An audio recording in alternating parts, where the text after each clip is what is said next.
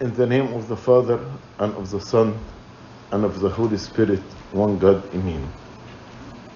While we are starting the journey of the Holy Great Fast, the Church pays special attention to our relationship with one another because this fast should be a time for reconciliation. Reconciliation between us and God in repentance, and reconciliation between the person and himself in peace, and reconciliation between the person and others around him. So the gospel of today was taken from chapter 5 from Gospel of St. Matthew, which is the Sermon on the Mountain. And the first observation about this gospel, the Lord said, You have heard that it was said, but I tell you. So you have heard what was said, it was in the Old Testament, the commandment of God. But why God actually is taking us into another level, a higher level in commandments? There are two reasons for the Lord Jesus Christ is taking us from the level of the Old Testament into a higher level, the level of the New Testament. The first reason that in the Old Testament all the struggle was based on the person's will, your effort. As we read in John chapter 1, the law was given by Moses, but the grace and truth by Jesus Christ. So when the Lord told me, Thou shalt not commit adultery, thou shalt not murder, don't bear false witness, all these commandments based on my effort, not on the grace of God, because grace was not given yet. But in the new covenant, the grace was given to us to help us to keep the commandment. In the Old Testament, for 5,000 years, people were trying to keep the commandment, but they failed because our will is weak and we are, as human beings, weak. And we cannot keep the commandment of God except through His grace. As He said, without me, you cannot achieve anything. So, in the new covenant, God came and gave us grace. And the grace actually empowered me to keep the commandment. The grace also rebukes me if I break one of commandment and motivate me to offer repentance. The grace as well, when I break the commandment and ask forgiveness, will forgive my sins through the Eucharist. That's why the Lord took us to a higher level. You have heard that it was an eye for an eye, a tooth for a tooth. So this commandment was limiting the evil of the people. For example, if one person block out an eye of another person, maybe the other person would kill him. So the Lord told him, no, no, don't kill him. Just make it an eye for an eye or a tooth for a tooth. And this was not given for the people, actually, was given for the judges. That's how the judge. If a person blocked out an eye, then an eye will be plucked from him. So it's not just for any person to avenge himself. But in the new covenant, because now we have the grace, God take us to a higher level. Don't resist an evil person.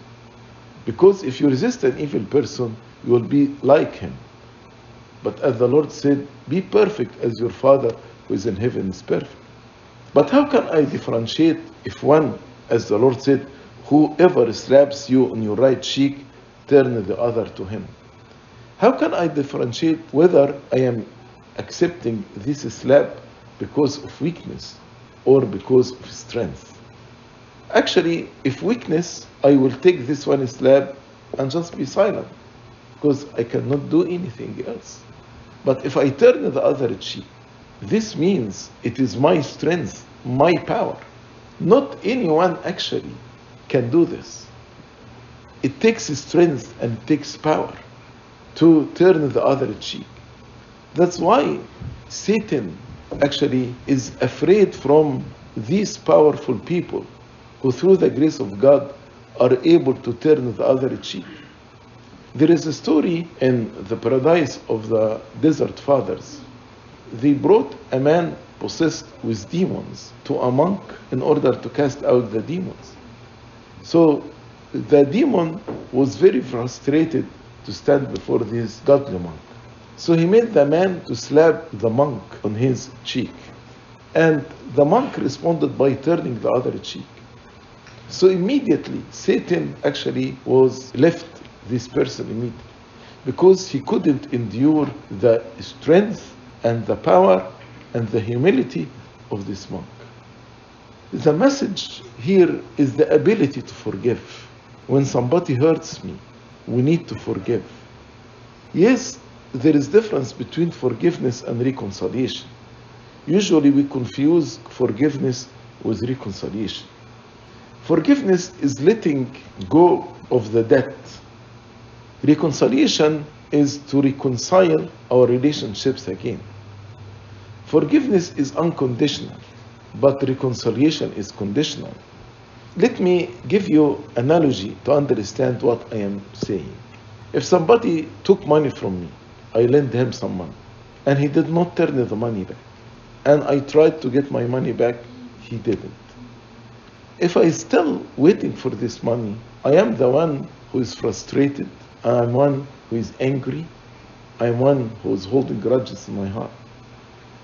Maybe he doesn't care. He took the money and he's living his life. But if I decided to forgive him, I will have peace. So forgiveness actually is a favor I do to myself, not to the other person. That's forgiveness. Forgiveness means I let go of the debt. I'm not expecting anything back. But reconciliation, should I lend him again money? No. That's why I said it is conditional. If he repents, then I can lend him money. Of course, I'm not speaking about money. But if somebody is, for example, abusive, verbally abusive, I will forgive him because this will give me peace. But to start dealing with him again, he should repent. Otherwise, I am enabling, encouraging a wrong behavior. He should repent before we reconcile. So when the Lord said, Don't resist an evil person, in order not to be similar to him, but whoever slaps you on your right cheek, turn the other to him also. The same principle the Lord repeated several times because He wants us to live in peace and to have peace with others. So He told us if anyone wants to sew you and take away your tunic, let him have your cloak also. So again, it's the same idea. I'm not going to get into fight with another person, but I will let go in order to live in peace and to reconcile my relationship with the other. And giving him the cloak means I did not let go of the tunic out of weakness because I am able to fight with him and get back my tunic. But I'm letting go of my tunic and also I give him willingly my cloak. There is another story actually in the paradise of the monks. While the monks were in the church praying, a thief came and entered a cell of one of the monks and took whatever in this cell. So after the church was over and the monk uh, went back to his cell and he found that a thief took what was in his cell, he left some few things in the cell. So he took them and started looking for the thief. And he found him, so he told him, You left these things, maybe you needed them, and he gave them the rest of the stuff. Actually, when the thief saw this, he was pierced into his heart. What the monk did was an act of power, act of strength, act of peace. And this ended up by the thief repenting, and he joined the monastery and became one of the monks. That is the power of forgiveness. That's the power of making peace with others.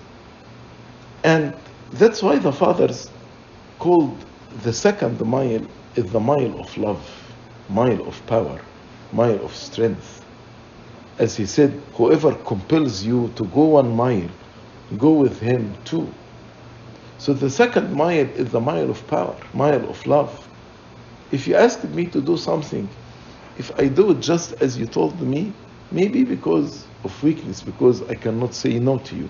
But if I did above and beyond your expectation, then actually it's the mile of love.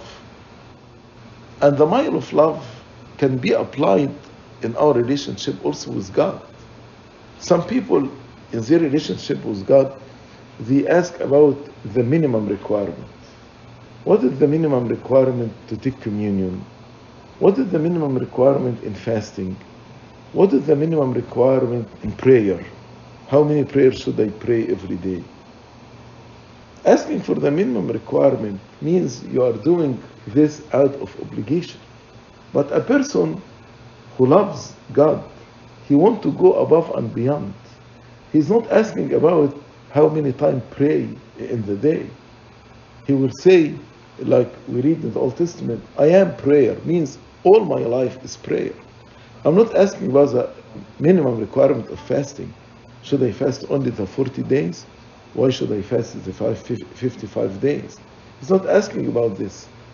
He wants actually to do whatever he can do in order because he loves God. Can you imagine a person after his engagement asking his fiancée, what is the minimum requirement to keep our relationship going on? This is not an expression of love, it's expression of obligation. But a person who loves goes to the second mile, goes above and beyond what is the expectation. And the same way, when the Lord said, Give to him who asks you, and from him who wants to borrow from you, don't turn away. It's the same principle. We should be like our Heavenly Fathers, who actually, as that you may be sons of your Father in heaven, for he makes his sun rise on the evil and on the good, and sends rain on the just and on the unjust. And in our life, we can see how many people who blaspheme against God or who do not believe in God and who actually curse God. But in spite of this, they are successful in their life because God loves all and deals with all according to his loving kindness. He doesn't differentiate between here on earth, between an evil person or a godly man. Yes, in the inheritance, in, in, the day of recompense, when he will give each one according to his deeds, it's another story because it's a, like a court. But here on earth, he let his sun rise on the evil and on the good. Then the Lord spoke about another higher level in our relationship with, with each other. He told us, You heard, you shall love your neighbor and hate your enemy. Love your neighbor and hate your enemy. But I say to you, love your enemy. Bless those who curse you. Do good to those who hate you. And pray for those who spitefully use you and persecute you. And these commandments seem very difficult. How can I love my enemy? The person who is planning to hurt me. How can I love him? A person who is gossiping about me, is bad mouthing me. How can I love him? I want to explain something not only for this commandment, but in any commandment. Any commandment, when we try to keep, there are two levels the level of the mind and the level of the heart. I can try to keep the commandment on the level of the mind, but to change the heart, it is not mine, it is the grace of God. I cannot change my heart. So, if we apply this principle to love your enemies. Love your enemies when I make a decision about loving my enemy on the level of the mind means I will do the works of love toward my enemy even if I don't feel it in my heart. As St. Paul explained in um, Romans chapter 12, if your enemy is hungry, give him food. If he's thirsty, give him drink. These are the works of love. Even if I don't feel it in my heart, I will do the works of love. Then actually, when God see my faithfulness and my honesty in doing the works of love by my will, then God will change my heart. He will make my heart soft toward my enemy. As the Lord on the cross prayed for those who crucified him and said, Father, forgive their trespasses. And as Saint Stephen, while he was stoned, he prayed and said, God, don't hold them accountable for this sin. So this love appears in our actions of love. Forgiveness is an action of love. When I decide, I choose to forgive, this is an action of love. That's why when we speak about forgiveness and we speak about love, it is not an ability. I cannot say it is in my ability. No. It is actually a choice we make. I choose to love this person. I choose to forgive this person. When I pray and ask God to help me, then God will grant me the grace in order to love others on the level of the mind and on the level of the heart. That's why the Lord told us, For if you love those who love you, what reward have you? Do not even the tax collector do the same? So why God is expecting from us a higher level than the tax collector? I told you for two reasons. One reason actually, as I explained, is the grace. The tax collector don't have the grace of God. The non-believer don't have the grace of God. But we have the grace of God. And the second reason, people actually became more spiritually mature. Like the commandment you give to your child will be different than what you tell him when he's a youth, different than what you tell him when he's adult. The more he is growing, the more actually you expect from him. As a child, maybe you don't expect from him to help in the garden, but when he grows, you expect from him to help in the garden. In the same way, when we're children spiritually, God gave us commandment that's suitable for our spiritual level. But when we grow into spiritual maturity, God actually is giving us a higher commandment, a higher level of commandment. So the Lord doesn't want us to be like the tax collector, like the non believers. Because we received the grace, they did not receive grace. We are supposedly to be more spiritually mature than them. That's why he said, If you greet your brethren only, what do you do more than others? Do not even the tax collector do so? And when the Lord told us, Pray for those who spitefully use you and persecute you. Believe me, and this is from a personal experience. I'm sharing with you a personal experience. When actually somebody hurts you or speak bad about you, if you pray for him instead of judging him, or instead of resisting the evil person, as the Lord said, if you pray for him, you will have peace. And also, with the peace, you can make right choices how to deal with this person. When we are angry, our choices are wrong. But when we are calm and peaceful, our choices will be right because they will be according to the grace of God. So pray for those who speak bad about you, who negatively attack you. And you will find the fruit of this prayer. You will have peace in your heart. The Holy Spirit will guide you how to deal with these people. Don't deal with them out of anger, out of revenge, or according to the standards of the world.